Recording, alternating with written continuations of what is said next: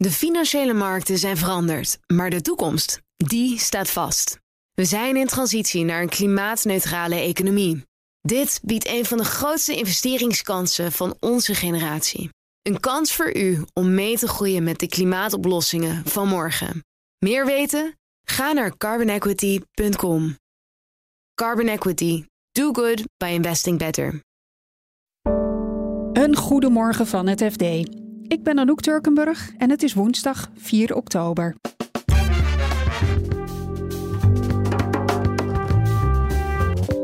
Lightyear zet zijn zonneauto in de ijskast.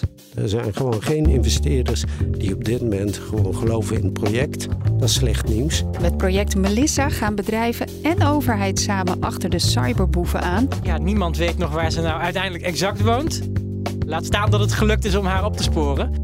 En voedingssupplementen zijn online in trek. Experts zijn ook bezorgd over dat die hoge dosissen ook schadelijk kunnen zijn. Dit is de dagkoers van het FD. We beginnen bij Lightyear. De Nederlandse start-up die een auto op zonne-energie wil maken, verandert de plannen. De zonneauto komt in de wachtstand en ze gaan zich richten op de verkoop van zonnedaken aan andere automerken. Eerder dit jaar kwam Lightyear al in geldnood. Je hoort verslaggever Pieter Kouwenberg. Hij vertelt wat er al gebeurde bij de autobelofte. Lightyear droomde van een prototype bouwen ehm, en die aan de markt te laten zien van zie je, we kunnen een zonneauto bouwen. Hij doet het ook. Dus als dat lukt, dan kunnen we ze ook in grote getalen gaan produceren. Alleen zo'n prototype bouwen, dat kost geld. Uh, en dat bleek heel veel geld te kosten. En toen liep de markt omhoog in de zin dat geld werd duurder en schaarser. En toen was ineens het geld op. En ja, toen hield het, uh, hield het gewoon op.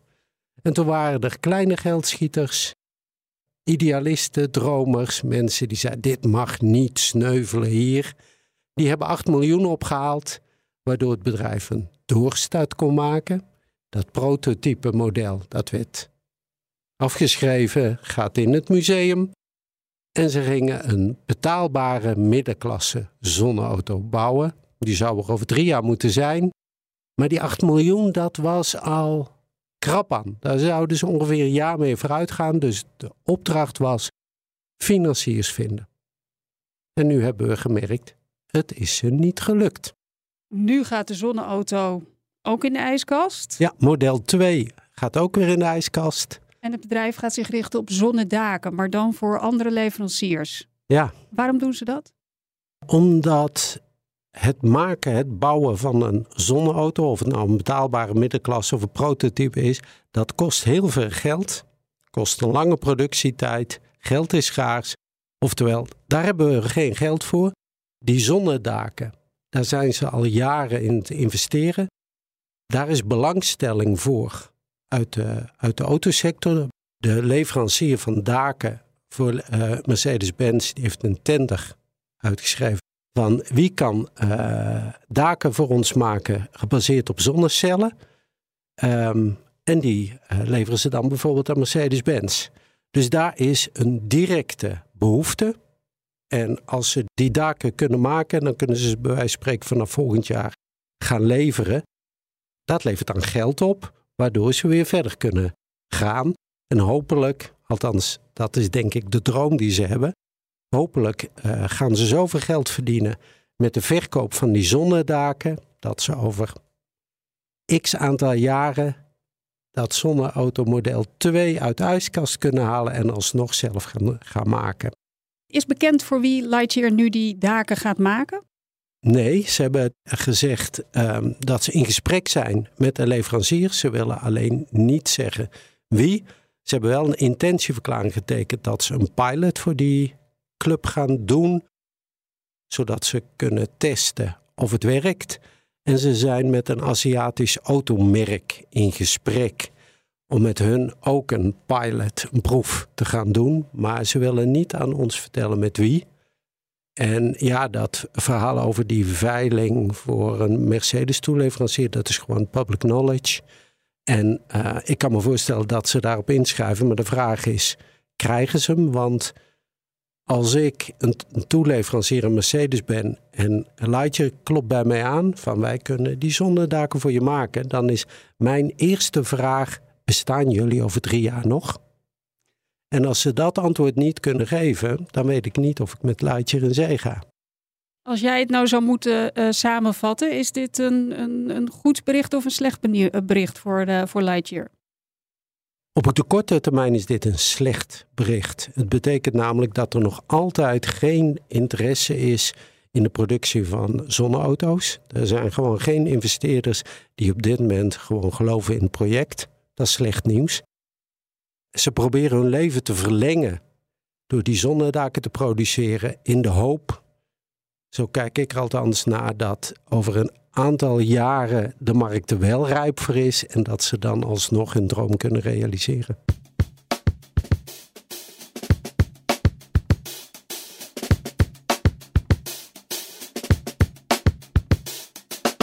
En dan gaan we naar project Melissa.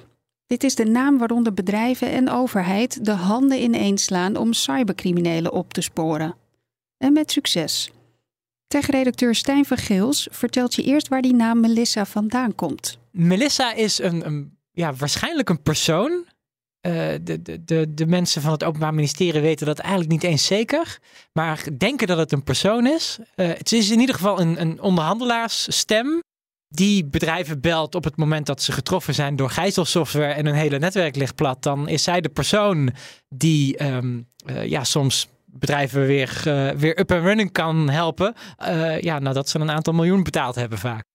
Als Melissa belt, um, is dan, het slecht nieuws dus? Dan, dan is het slecht nieuws, uh, ja. ja, okay. ja. En, en uh, ja, nu is het tegelijkertijd ook wat anders geworden. Uh, het is namelijk een, een project of een, een, een, samenwerkingsverband tussen cyberbeveiligingsbedrijven, de politie, het Openbaar Ministerie en nog een, andere, ja, een aantal andere overheden.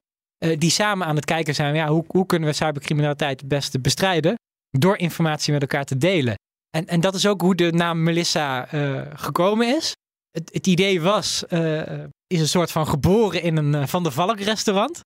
Waar ja, een hoop mensen in, in de cyberveiligheidswereld samenkwamen. Van zowel overheid als, uh, als het bedrijfsleven. en ze het hadden van ja, hoe kunnen we informatie gaan delen?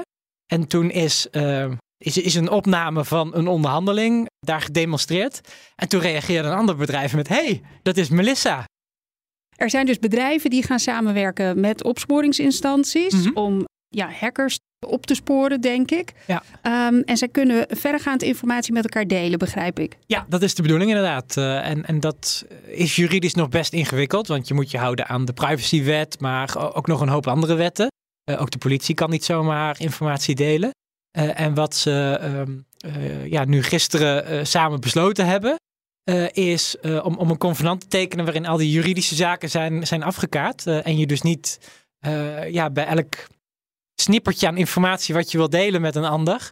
Um, uh, ja, eerst moet gaan kijken, voldoet het aan alle juridische kaders? Uh, dus dat, dat kan echt het informatie delen wel veel gemakkelijker uh, gaan maken. En ze hebben nu meteen een succes behaald. Wat voor succes was dat? Ja, dat, dat succes dat is dat Kwakbot uit de lucht gehaald is. En, en Kwakbot is een, um, ja, een, een, netwerk van besmette computers. en, en dat werd aangestuurd door, door criminelen die uh, ja, die, die proberen om, om dus bedrijfsnetwerken te gijzelen. Uh, maar die aanvallen moeten ook weer met computers uitgevoerd worden. Dus die, die hadden daar een ja, soort crimineel computernetwerk voor. en dat netwerk is uit de lucht gehaald. juist omdat die partijen allerlei informatie met elkaar deelden. Want het, het, is vaak zo dat een cyberveiligheidsbedrijf ja, een klein beetje informatie heeft over bijvoorbeeld waar een server staat. de politie heeft weer net wat anders. Uh, en, en als je dat allemaal bij elkaar raapt, dan, dan kun je soms inventariseren van ja, waar komt zo'n aanval echt vandaan en, en wie zouden erachter kunnen zitten. En welke bedragen waren er gemoeid met uh, dat specifieke kwakbot-netwerk? Uh, dat ga, gaat om meer, meer dan 8 miljoen, wat, uh, ja, wat ook weer terug, teruggehaald is. want um, waar ze ook achter zijn gekomen is, ja, vaak zit die uh, ja, zit die buiten in, in allerlei cryptovaluta en zo. En een deel daarvan is ook weer teruggehaald. Uh. En was dat alles? Vermoeden ze wat? Uh, nee, ze wat... denken dat ongeveer 10% is van het totaal. en ja, dat is ergens wel jammer aan dit soort, dit soort projecten. En, en ik denk ook niet dat het echt anders kan. Het lukt vaak met heel veel samenwerking en heel veel pijn en moeite uiteindelijk om dan bijvoorbeeld zo'n computernetwerk uit de lucht te halen. maar de criminelen zelf, die, die vang je niet. En ook ja, de persoon Melissa, die waarschijnlijk wel echt bestaat en, en tegenwoordig eigenlijk niet zoveel meer opduikt. ja, niemand weet nog waar ze nou uiteindelijk exact woont. ja, het is ook helemaal nog niet. Ja, laat staan dat het gelukt is om haar op te sporen. en heel vaak zitten die criminelen ook bijvoorbeeld in Rusland of, of in Noord-Korea. ja, en op het moment dat je dan weet met naam en toenaam die het, wie het is, dan, dan nog is het ja, vrij lastig om die persoon nog te pakken te krijgen.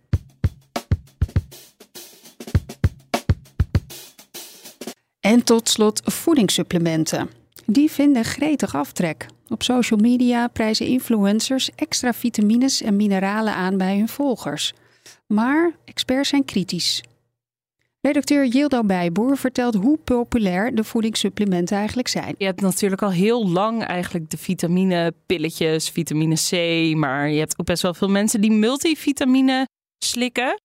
Maar je ziet de laatste jaren dat meer mensen voedingssupplementen gaan slikken. Dus het RIVM eh, heeft gekeken en inmiddels slikt 60% van de Nederlanders wel eens een voedingssupplement.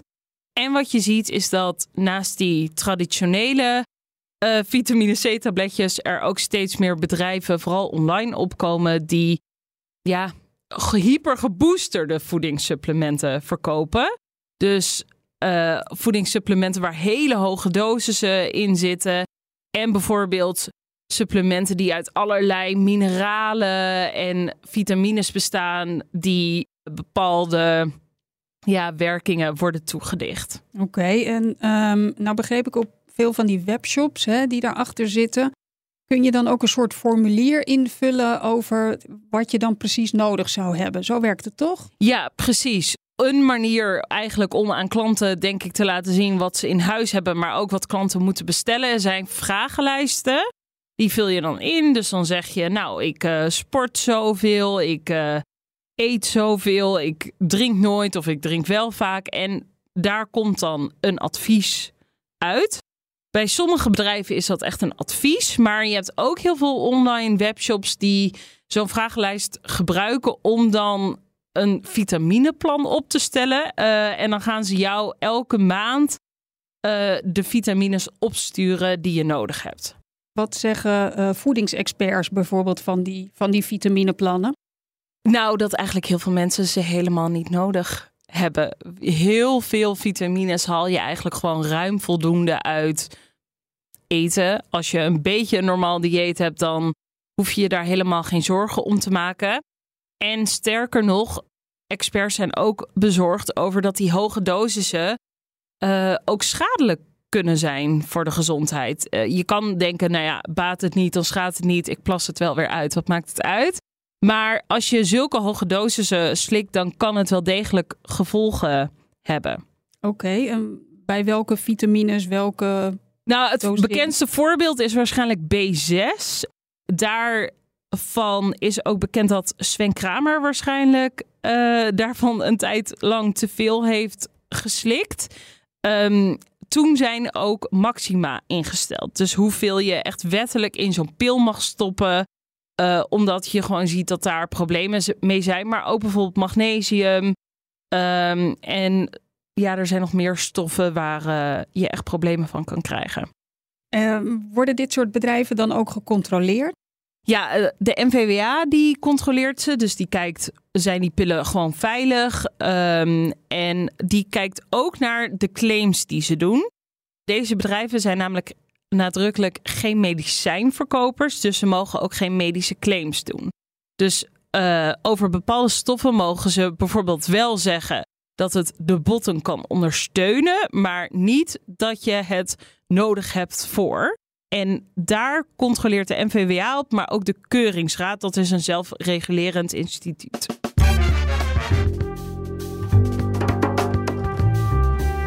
Dit was de dagkoers van het FD. Voor het laatste financieel-economische nieuws ga je naar de app van het FD.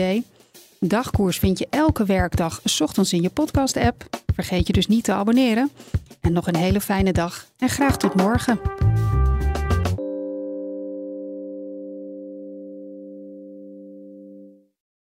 De financiële markten zijn veranderd, maar de toekomst, die staat vast. We zijn in transitie naar een klimaatneutrale economie. Dit biedt een van de grootste investeringskansen van onze generatie. Een kans voor u om mee te groeien met de klimaatoplossingen van morgen. Meer weten? Ga naar carbonequity.com. Carbon Equity. Do good by investing better.